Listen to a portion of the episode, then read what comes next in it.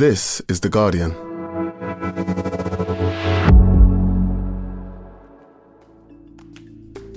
Today, does the departure of Ron DeSantis from the Republican primaries help Nikki Haley? Or does it cement the contest for Donald Trump?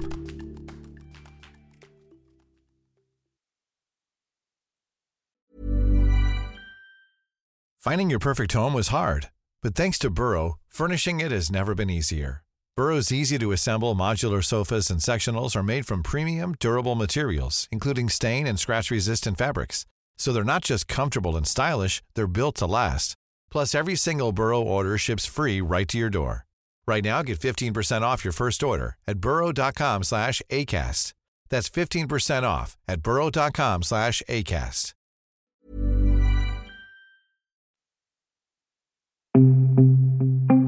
Accordingly, I am today suspending my campaign. And then there were two. It's clear to me that a majority of Republican primary voters want to give Donald Trump another chance. Ron DeSantis' presidential run started last May with a wave of hype and millions of dollars in fundraising. But for the Florida governor, it ended on Sunday in an acknowledgement of what had become obvious to everyone watching on. DeSantis was on track to lose badly in tonight's Republican primary in New Hampshire, and he had no chance of beating the overwhelming favourite. You know who. Uh, thank you very much, New Hampshire. This is a great honor to be with you tonight. And so, ahead of tonight's vote, that leaves just one person who can stop Donald Trump cruising to the Republican nomination the last woman standing. It's going to be me. 70% of Americans don't want to see a Trump Biden rematch. But even look at the that. former South Carolina Governor Nikki Haley. People. I'm used to people underestimating me. It's always fun. But there were 14 people in this race, and now there are two.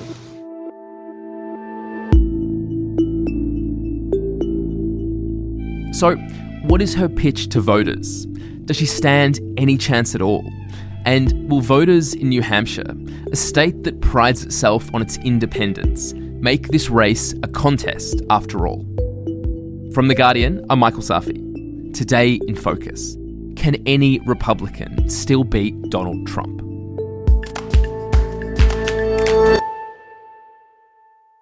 David Smith, you're The Guardian's Washington, D.C. bureau chief, and you've been up most of the night reporting from rallies in New Hampshire and speaking to people who are planning to vote in this evening's contest. Where were you when you found out that Ron DeSantis had dropped out of the race?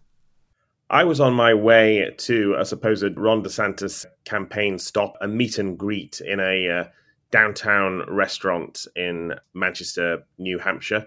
And before I could get there, and many reporters could get there. This news broke on X, formerly Twitter, a video in which Ron DeSantis announced he was dropping out and endorsing uh, Donald Trump. If there was anything I could do to produce a favorable outcome, more campaign stops, more interviews, I would do it. But I can't ask our supporters to volunteer their time and donate their resources if we don't have a clear path to victory. How surprised were you with the fact that he didn't even make it to this first primary in New Hampshire? If you'd have asked me that question six months ago, I would have been astonished. Ron DeSantis had been billed as the coming man in um, the Republican Party, really their best opportunity to turn the page on Trump. But if you'd have asked me six hours or six days ago, a bit less surprised after he flamed out in the Iowa caucuses Trump finished the Republican caucuses with a historic 51% of the vote. You're looking at it right here, significantly more than Ron DeSantis and Nikki Haley's second and third place totals combined. DeSantis coming in at 21.2%. Nikki it was really a spectacular implosion of a campaign. If you look just how much money he spent, it was incredibly unprofitable, about $1,500 uh, per vote, I think. You know, he came in a distant second in Iowa by 30 percentage points. From that moment on, we knew he was a, a dead man walking in this campaign, really. Where did it all go wrong from six months ago when he looked like such a hot prospect to Sunday when he decided he was done? He was ultimately offering what people have called, you know, Trump light or, or diet Trump. And people still want the real thing. They want the authentic version of, of Trump rather than the imitator. Uh, you know, why go and watch the, the Beatles tribute band if the Beatles are still around? he actually ran to the right of Donald Trump on some issues, if that's possible. You know, for example, um, abortion. And DeSantis' timing was off in that regard because he pitched himself as a culture warrior, waging a war on woke. But there's evidence some of those issues are are fading. They really grow out of the coronavirus pandemic. And DeSantis talked a lot about how he had kept Florida open while Trump's federal government was closing down schools and imposing mask mandates and vaccine mandates. Uh, to be honest, by the time Iowa and New Hampshire came around, those issues had faded in a lot of people's memories. Um, you know, we're not wearing masks anymore. People want to move on. But there were lots of other mistakes along the way. He was, as predicted, a weak campaigner, not brilliant in the debates, although he got better. He probably left it too late to launch his campaign in May. And then he chose the wrong forum. He went on Twitter Spaces for a chat with its owner, Elon Musk. Oh, I remember that and the feed broke. It didn't even work. All right, sorry about that. We we've got so many people here that I think we are we are uh, kind of melting the servers. That's right. Lots of technical glitches. It was all a bit of a disaster and really a, a metaphor waiting to be written. Uh, can are you there? Can you hear us? I think you're.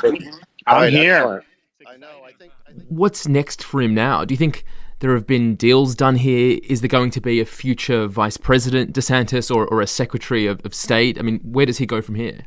Uh, DeSantis said after his defeat in Iowa that he had talked to some Trump supporters who promised him they're going to vote for him in 2028. And he's probably not the first politician to do this. I think he was immediately planning ahead. He's only 45 years old. Um, he's already turning his attention to 2028 that helps explain the timing of why he dropped out of the race now. It gives Trump a, a, free run at New Hampshire. Whether it results in some kind of cabinet position, you know, hard to say. I, I suspect probably not. It's been pretty bitter between them, but I think his hope now will be that MAGA world, the the Trump base, will um, you know support him for president in 28 or perhaps 2032.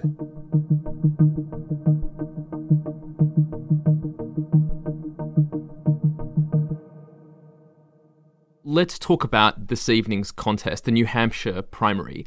DeSantis' departure leaves one serious candidate to challenge Donald Trump. Tell me about her. Tell me about Nikki Haley.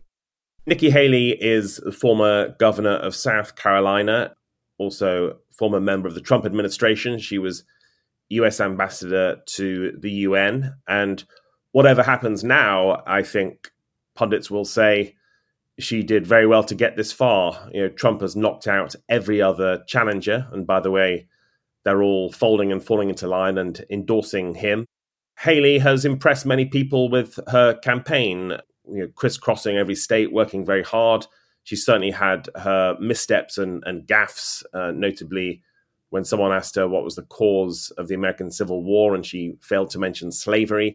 Campaigning in New Hampshire Wednesday, Nikki Haley stumbled into a controversy when she was asked about the cause of the Civil War. Well, don't come with an easy question or anything. I mean, I think the cause of the Civil War was basically how government was going to run, the freedoms and what people could and couldn't do. The questioner followed up expressing surprise that she didn't mention slavery. What do you want me to say about slavery? She's also um, surprised people by claiming that America was never a racist country and yet a few days later talking about her own personal experiences of, of racism, given that she is a woman of color, um, her parents were Indian immigrants.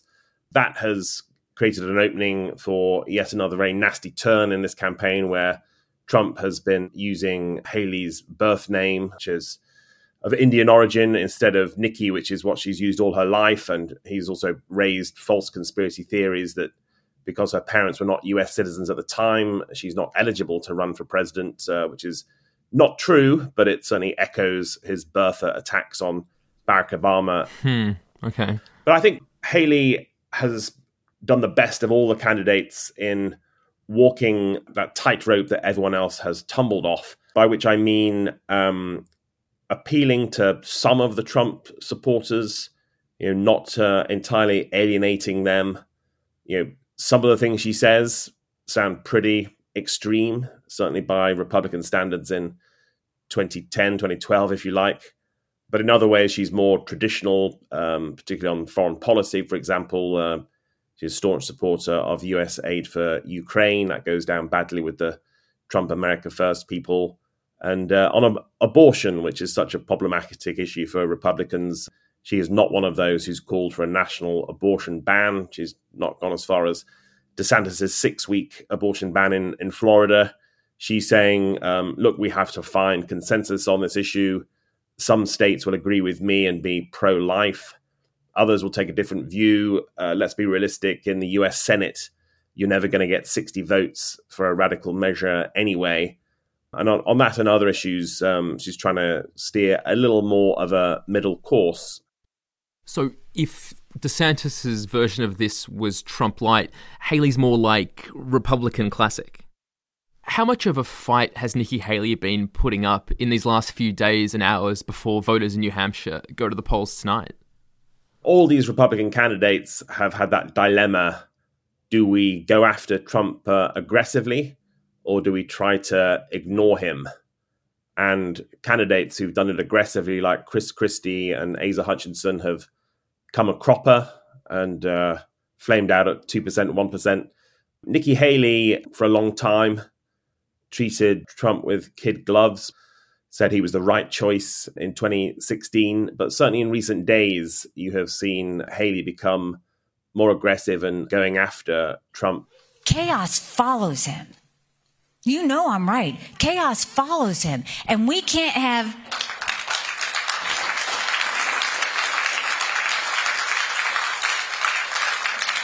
We can't have a country in disarray and a world on fire and go through four more years of chaos. We won't survive it. And now she's begun questioning his uh, mental fitness for the job. In particular, there was an incident uh, at a recent rally where Trump confused Nikki Haley with Nancy Pelosi and said, you know, Nikki Haley had failed to defend the US Capitol on January the 6th, 2021, when the insurrection happened. You know, she'd failed to marshal the police and and so on, and repeated Haley's name several times when he meant Pelosi. And so uh, certainly Haley and her campaign have seized on this. And he blamed me for not allowing security at the Capitol for January 6th. I wasn't anywhere I think near he the meant Capitol. Nancy Pelosi. No, but look at how many times he said it. Yeah. Then he's gone. that an old age? And then he's gone and said that he defeated Barack Obama. I'm not saying that this is a Joe Biden situation. When you put that together with Trump's racist attacks against Haley, uh, now it's a two person fight. It's getting uh, more bitter and uh, more personal. And so, how likely is it that she emerges from New Hampshire tonight as the winner? And if she does, how significant would that be? I would be very surprised if Nikki Haley wins in New Hampshire. A few days and weeks ago, there were opinion polls showing her running Trump very close, some were even level. I've been consistent from the very beginning. What I said is I want to be strong in Iowa. I want to be even stronger in New Hampshire, and then I want to be stronger So in that strong South in New Carolina. Hampshire doesn't mean necessarily winning it, just being a strong second. We won't know until the numbers come Fair out. enough. In the last few days, as the Trump campaign has turned its attention to New Hampshire, uh, the polls are showing him with double digit leads. And I have to say, just the the feeling on the ground here when you go to campaign events and, and rallies and so on is Trump has some momentum and is probably going to win. There was a you know a Trump rally in a sports arena on Saturday. It was a very cold day, but the arena was full. It was a real um, show of strength. Uh, thank you very much, New Hampshire. This is a great honor to be with you tonight. We've got plenty of time. Trump uh, goaded Nikki Haley by bringing on stage a whole bunch of officials, including the governor of South Carolina, uh, which is her home state and um, where this election moves on um, soon. And just when you look at how the Republican Party is now coalescing around him, senators, representatives, governors, really does seem to be Donald Trump's race to lose. Given that he is completely dominating this nomination process, are we beginning to see Trump looking ahead to that bigger contest with Joe Biden in November? Is he starting to reshape his campaign towards a more general election? Yes, I think that's been happening for some time now.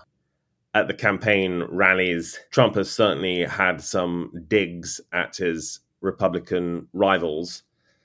But even on Saturday in Manchester, New Hampshire, when Ron DeSantis was still in the race, Trump himself noted, uh, I haven't even talked about Ron DeSanctimonious tonight. And it was all rather really the, the focus of a lot of his um, rallies, campaign material, others is is aimed at uh, Joe Biden. You know, he wants to create that sense of inevitability that uh, the primary is effectively over. And so, you know, he's talking a lot about Biden's uh, border policy, about how the economy is not as strong as it used to be under Trump, really running through a lot of issues that have that national head to head focus uh, with Joe Biden. As well as appearing on the campaign trail, Donald Trump is also appearing in courtrooms. He's facing this very serious litany of charges sexual abuse, defamation, allegedly paying off Stormy Daniels, an adult film star, holding onto classified documents, interfering in elections, etc., etc. How are those cases playing into his campaign? Oh, the two have really merged and become virtually indistinguishable. And that's a deliberate strategy on Trump's part, I think. Last week, he uh, had victory in Iowa through a party there with uh, beer and popcorn with his supporters. The very next morning, he was in a Manhattan courtroom for the E. Jean Carroll defamation case, watching jury selection. Uh, that evening, he was back to New Hampshire for a campaign rally there. And then the next day, it was New York once again for, for more of the E. Jean Carroll case, where he was unusually animated in court and talking to his lawyers so people could hear. And eventually, the judge threatened to kick him out of the courtroom. And Trump replied, uh, I would love that. And the judge basically said, I, I know you would. and I think that spoke to the fact that he wants to turn the court appearances into a spectacle. You know, he knows that benefits him politically. And that's a nasty man. He's a nasty judge. He's a Trump hating guy. And uh, it's obvious to everybody in the court. It's a disgrace, frankly, what's happening. It's a disgrace. And after each court appearance, he often gives a, a press conference that gets more airtime than a, a rally or a political stop would. And I, frankly, am the one that suffered damages. I should be given money, given damages. And that's where that is. And with that being said, I'm heading out to New Hampshire. Thank you very much for being back there. And his supporters are, are lapping uh, all of this up. Uh, thank you very much, everybody. Coming up, back to Manchester, ahead of tonight's vote.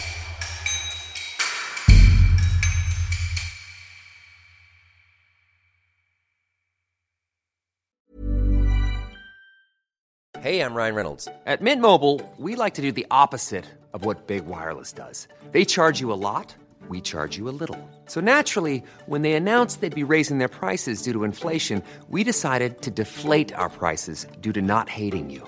That's right. We're cutting the price of Mint Unlimited from $30 a month to just $15 a month. Give it a try at mintmobile.com slash switch. $45 upfront for three months plus taxes and fees. Promo rate for new customers for limited time. Unlimited more than 40 gigabytes per month. Slows. Full terms at mintmobile.com. Today in Focus is supported by BetterHelp. Here's a question. If you had an extra hour in your day, what would you do with it? Watch TV? Read a book? Meet up with a friend? Maybe a little nap? A lot of us spend our lives wishing we had more time. But for what? Perhaps to best answer that, you need to work out what's truly important to you, then make that a priority. Therapy can help you work out what's most important to you. It isn't just for those who've unfortunately experienced trauma in their lives. Therapy can be helpful for learning positive coping skills and for setting boundaries. It can empower you to be the best version of yourself. If you're thinking of starting therapy, give BetterHelp a try. It's entirely online and designed to be convenient, flexible, and suited to your schedule. Just fill out a brief questionnaire to get matched with a licensed therapist and switch therapists anytime for no additional charge. Learn to make time for what makes you happy with BetterHelp. Visit betterhelp.com slash todayinfocus today to get 10% off your first month. That's betterhelp, H-E-L-P dot com slash today in focus.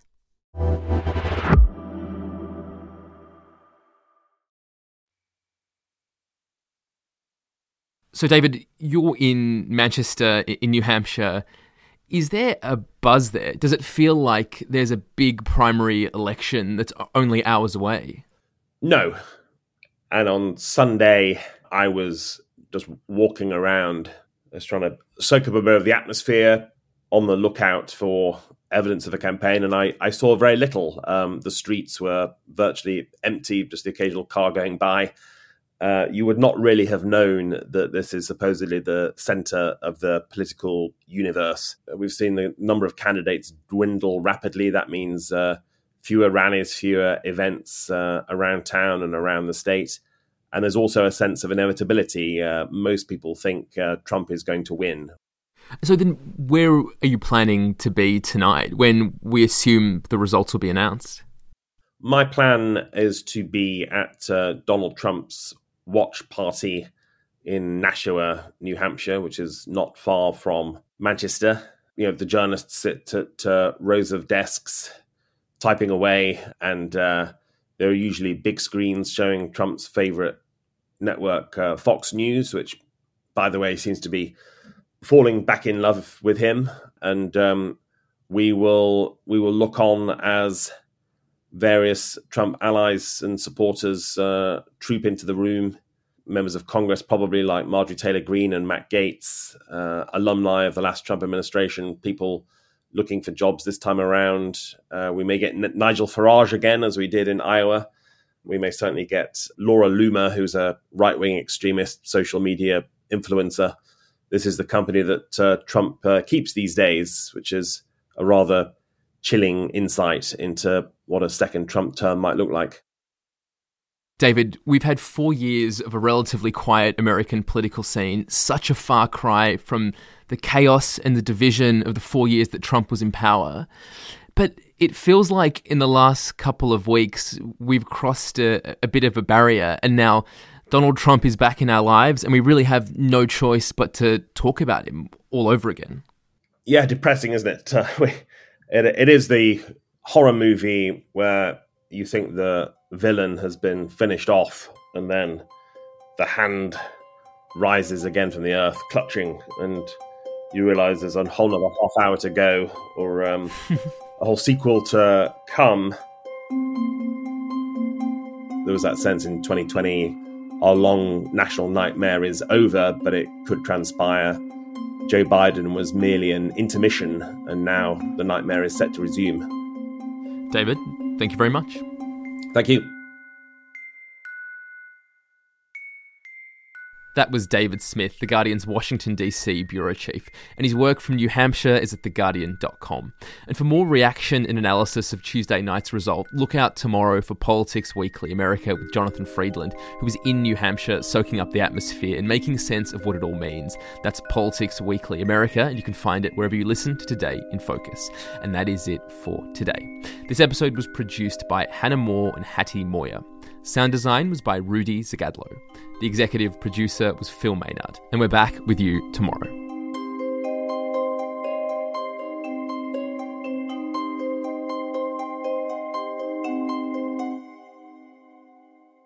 This is The Guardian.